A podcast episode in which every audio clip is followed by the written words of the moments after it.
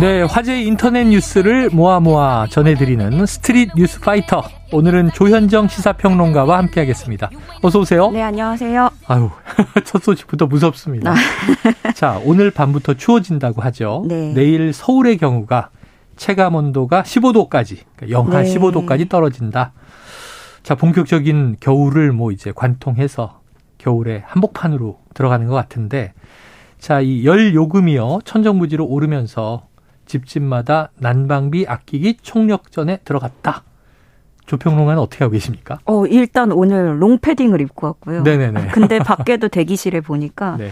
많은 패널 분들이 다 패딩을 입고 오셨더라고요. 저도 당연히. 그렇죠. 아, 근데 이번 달에 고지서 받아들고 깜짝 놀라서 다시 확인하신 분들 정말 많더라고요. 네.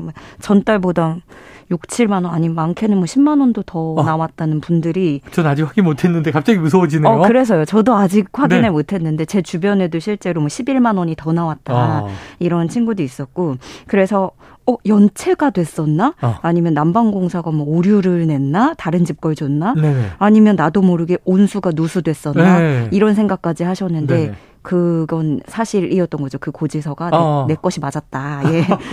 근데 국제가스 가격이 다들 아시지만 올해만 세 번 인상이 됐잖아요. 네. 이 주택용 연료금이 올해 3월과 비교했을 때 8개월 사이에 무려 37.8%가 오른 겁니다. 그 이후 세 번이 오른 거죠. 네. 네네, 맞아요.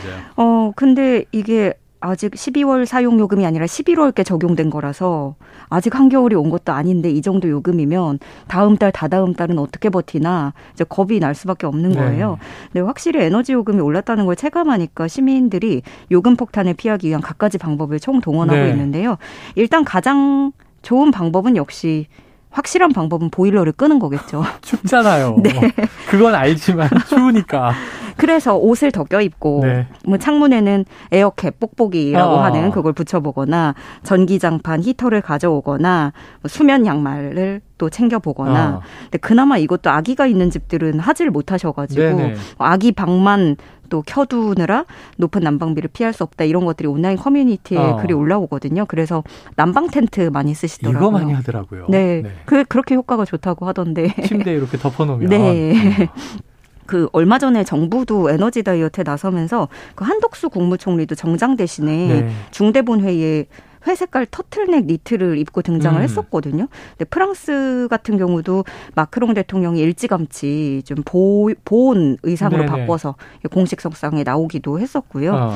네, SNS에서도 이제 난방비 절약 꿀팁이 공유가 되고 예, 예. 있어서 좀 가져와 봤는데요. 보일러 밸브는 비스듬히 잠글 것. 어. 수도꼭지는 항상 냉수 방향으로 틀어놓을 것. 네. 보일러를 켤 때 가습기도 함께 사용할 것 이런 것들 뭐 어떻게 보면 사소해 보이는 것들인데 어. 이런 것들까지도 주목받고 있는 상황입니다. 야, 에너지 대란 지금 사실은 뭐 공익 광고 들어봐도 음. 이제 이 에너지 대란 준비하십시오 하는 얘기가 음, 막 네. 나오고요. 근데 현실로 닥쳐온 것 같습니다. 다음 이슈는 너무 황당하네요. 여행을 하느라 집을 뭐 일정 기간 비웠다가 네. 여행 마치고 집에 돌아와 보니 집에 웬 남자가 있더라.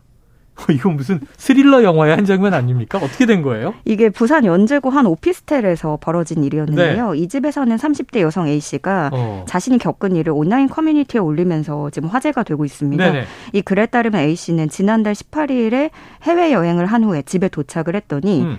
현관 도어락이 바뀌어 있었던 겁니다. 어허. 그래서 순간 오피스텔을 잘못 찾아간 줄 알고 호수도 다시 한번 이렇게 확인을 네. 했는데 본인의 집이 맞았던 예. 거죠.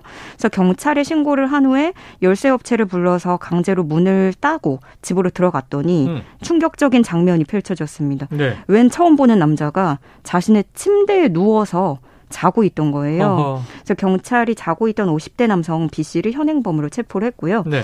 경위를 알고 보니까 이 50대 남성 B 씨는 관리사무소에 처음에 문을 열어달라고 했다가 거절을 당했고, 예. 그래서 본인이 열쇠 수리공을 불러서 도어락을 교체한 뒤에 이 집에서 1박 2일을 머물렀다고 해요. 자기 집이 아닌데? 네. 근데 이 과정에서 상당히 여유로운 생활을 보낸 게 예. 어, A 씨 앞으로 왔던 택배에도 안으로 다 가져다 놓고 온갖 음식을 배달해서 먹고 남겨두기도 했고요. 네. 그래서 B 씨는 경찰에 말을 하기를 노숙을 하다가 춥고 배고팠는데 음. 지인이 이 집이 비어 있다고 해서 쉬려고 들어갔다. 어. 이렇게 진술한 것으로 알려졌습니다. 그런데 지금 온라인에서 문제가 되는 부분은 네. 이 노숙자가 춥고 예. 배고파서 집을 찾아 들어갔는데 열쇠 예. 수리공을 부를 여유가 있었느냐. 네네. 35만 원 들었다고 하거든요. 열쇠로 문 따는데.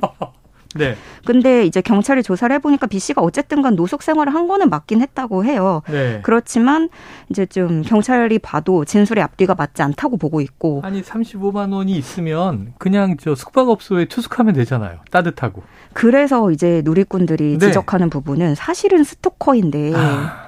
노숙자라고 거짓말하는 게 아니겠느냐. 아니 아까 얘기를 보면요. 예. 노숙을 하다 춥고 배고팠는데 지인이 이 집이 비어 있다고 콕집 네, 알려줬다는 거잖아요. 맞습니다. 그걸 알고 있었던 거죠. 예. 그래서 A 씨가 너무 놀라서 이제 뭐그 수면 장애에다가 탈모, 알레르기 증상까지 시달리고 왜 아니겠어요? 예, 그래서 이제 불안해서 보증금 받기도 전에 급하게 이사를 했다고 하고요. 음. A 씨는 조회해 보니까 범인은 변호사까지 있더라. 이상하네. 예, 기가 찬다라고 말을 네. 했습니다. 그래서 이제 누리꾼들도 꼼꼼히 조사해야 된다.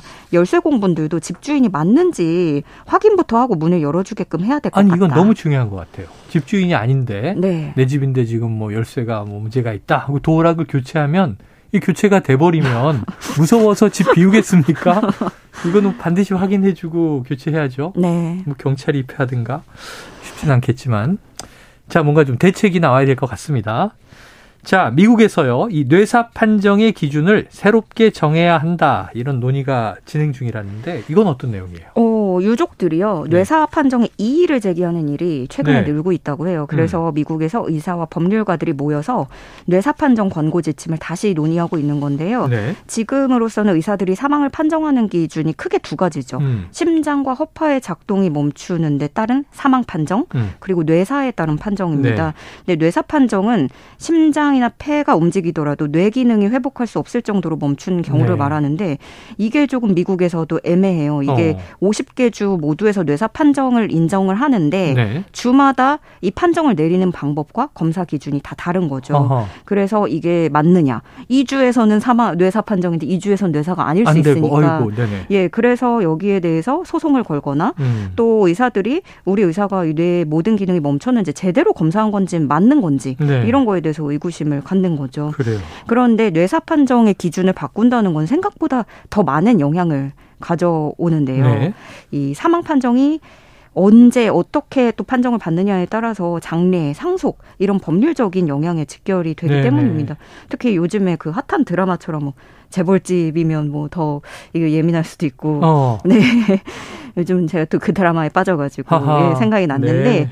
또 뇌사 판정을 없애자는 주장에 반대하는 분들은 어, 뇌사 판정이 없어지면 그러면 장기 이식이 사라질 수도 아, 있다. 그러, 그러네요. 예, 요 부분을 우려하고 있습니다. 근데 음. 오랜 기간 동안 우리 의학계가 봤던 건 뇌가 기능을 멈추면 신체도 기능을 멈춘다라고 봤었는데 네. 최근에 몇 년간 그 뇌사 상태인 사람이 장기는 제대로 기능을 하면서 어. 그 상황에서 사춘기도 겪고 어. 또 임신을 하기도 하는 사례를 어허. 봤던 겁니다. 네네. 그리고 게다가 그 과학이 발전하면서 생과 사의 경계가 한층 애매해졌다 이런 지적도 나오고 예, 있습니다. 그러니까 과거 같으면 당연히 사망이지. 그런데 네. 지금의 또 의학 기술로는 네. 살려낼 수 있는 경우도 있고. 야 이거 진짜 보통 문제는 아니네요. 음. 빨리 이제 드라마에서 좀 빠져나오세요. 모든 생명은 소중합니다. 네, 재벌가 뿐이겠습니까? 가난한 사람의 생명도 소중합니다. 자, 최근 치매 연구가 활발하게 이루어지고 있습니다. 주변 사람들로부터 정서적 지지를 받는 노인의 경우, 또 그렇지 못한 노인의 경우 비교해 봤더니 정서적 지지를 받는 노인이 치매 발병률이 절반가량 낮다고. 이거 의학적으로 검증된 거예요? 아, 네. 이게 미국 의학협회 학술지에 실리기도 한 내용인데요. 우리나라 공동연구팀 분당 서울대병원 정신건강의학과 음. 김기용 교수와 강북 삼성병원 기업정신건강연구소 오대종 교수 공동연구팀이 국내 60세 이상 어르신 5,852명을 8년간 관찰한 결과입니다. 어. 네, 이제 연구를 하기를 주변 사회로부터 감정적 지원을 받는 정서적 지지와 네. 가사, 식사, 진료, 거동 등 실질적 도움을 받는 물질적 지지 중에 네네. 어떤 것이 부족할 때 치매 발병 위험이 커지는지 이걸 분석을 한 거예요. 그 결과 충분한 정서적 지지를 받는 노인의 치매 발병률은 매년 1000명당 9명인데 비해서 정서적 지지를 받지 못한 경우 1000명당 15.1명으로 어. 60%가량 높게 나타났습니다. 크네요. 네, 특히 여성의 경우에는 이런 현상이 더 두드러지게 나타나서 네네. 정서적 지지를 받지 못한 여성이 치매 발병 위험이 61%나 높았습니다. 근데 반면에 조금 의외였던 게 이 물질적 지지의 차이가 유의미한 치매 발병률 차이를 가져오지 못했다는 아, 점인데요. 아, 네.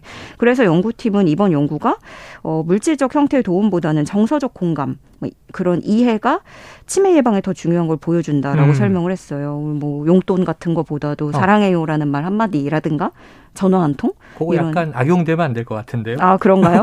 용돈도 드리고 아, 네. 사랑한다는 말도 해야죠. 아 돈이 전부가 네네. 아니라고 하셨어가지고 어. 아까. 네. 아 근데 이게 어, 정말 그런 진정성 있는 왜냐하면 좋아하는 음식이 뭔지 이런 거에 대해서 좀 아. 곰곰이 또 생각해 봐야 되는 것 같아요. 예, 예. 예.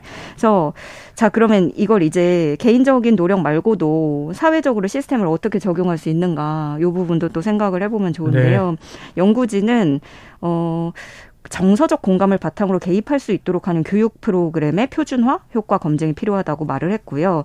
또 지역 사회 및 국가 단위의 치매 예방 전략 수립 시에 사회적으로 고립된 고위험 노인의 대상으로 가족이나 유관 기관에 종사하는 사회적 가족들이 정서적 지지를 체계적으로 제공할 수 있게 하는 노력이 중요하다라고 덧붙였습니다. 아, 이게 참 의학적으로 또 입증된 얘기라고 하니까. 네. 어쨌든 조평론가님보다는 좀 나이가 빨리 들고 있는 제가 정서적 지지를 네. 많이 해줄 수 있는 가족과 주변 지인들을 예. 좀 돈독하게 네. 확인을 해야 될 것 같네요. 자, 여러분들도 좀 주변에 이 어르신들 계시면 정서적인 지지 해 주시고요. 음. 용돈 대신 사랑해요보다는 용돈도 좀잘 아, 드리고 같이 가야 되는 예, 건가요? 사랑한다. 또 이제 어머니 아버지에게 네. 연락을 많이 소통을 많이 하는 게 제일 중요한 것 같습니다. 야, 요거 방탄소년단의 멤버 진 네. 드디어 오늘 입대를 하네요. 네. 잠시 후에 이제 2시에 원래 이제 입소하는 거예요. 예, 근데 아. 정확한 입소 시간을 특정하기는 어려워서 그 안팎이 될 거고 네네. 아직까지는 들어가지 않았습니다. 예. 그래서 오늘 경기도 연천의 제5사단 신병교육대로 입소하게 음. 되는데요. 지금 뭐 근처에 아미들이 다 몰려들고 아. 있고 팬들뿐만이 아니라 군대 앞에 아미들이 진짜 아미 아, 진짜 아미 아 그리고 지금 뭐 NHK도 그렇고 외신들도 예. 취재진들이 몰려 있어요. 그래서 어, 소속사도 안전사고 예방을 위해서 별도의 인사 없이 바로 경내로 진입을 할 예정이라고 어. 하고요.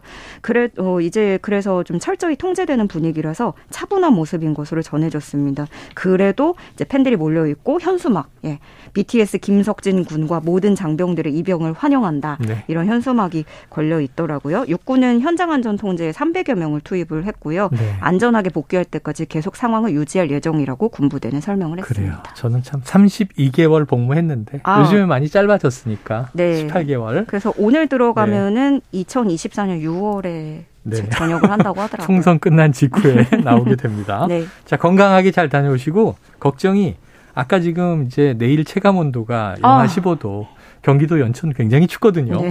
특히 신명 교육 때는 더 춥습니다.